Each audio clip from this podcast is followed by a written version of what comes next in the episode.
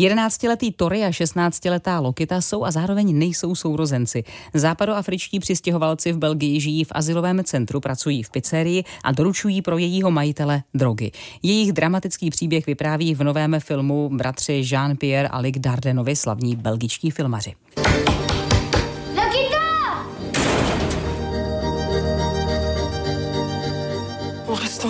Snímek Tory a Lokita je teď k vidění ve vybraných kinech a my o něm teď budeme mluvit s Pavlem Sladkým, naším filmovým kritikem. Pavle, hezké dopoledne ti přeji. Dobré dopoledne. Jak to je? Jsou nebo nejsou sourozenci? Nejpravděpodobnější varianta je, že nejsou, eh, že se seznámili až během své eh, cesty do Evropy a přilnuli k sobě jako eh, sourozenci. A snaží se teď belgickým úřadům dokázat, že sourozenci jsou, tvrdí jim to opakovaně a úřady jim to příliš nevěří.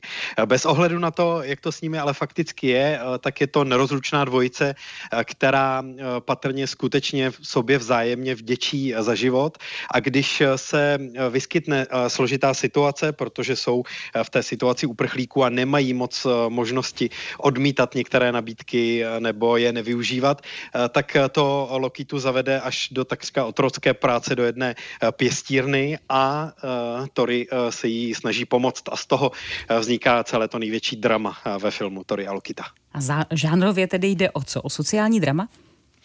Jde spíš o thriller, který je zasazený do výrazně sociálně definovaného prostředí.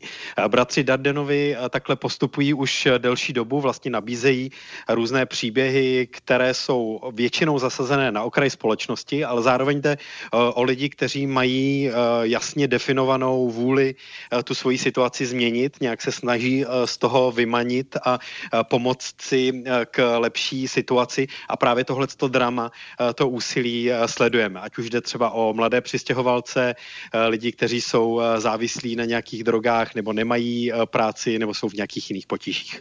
Pokud vím, tak bratři Dardenovi natáčejí filmy už docela dlouho, od nějakých, nevím, 80. let minulého století. A když to je takhle dlouho, mají pořád co říct?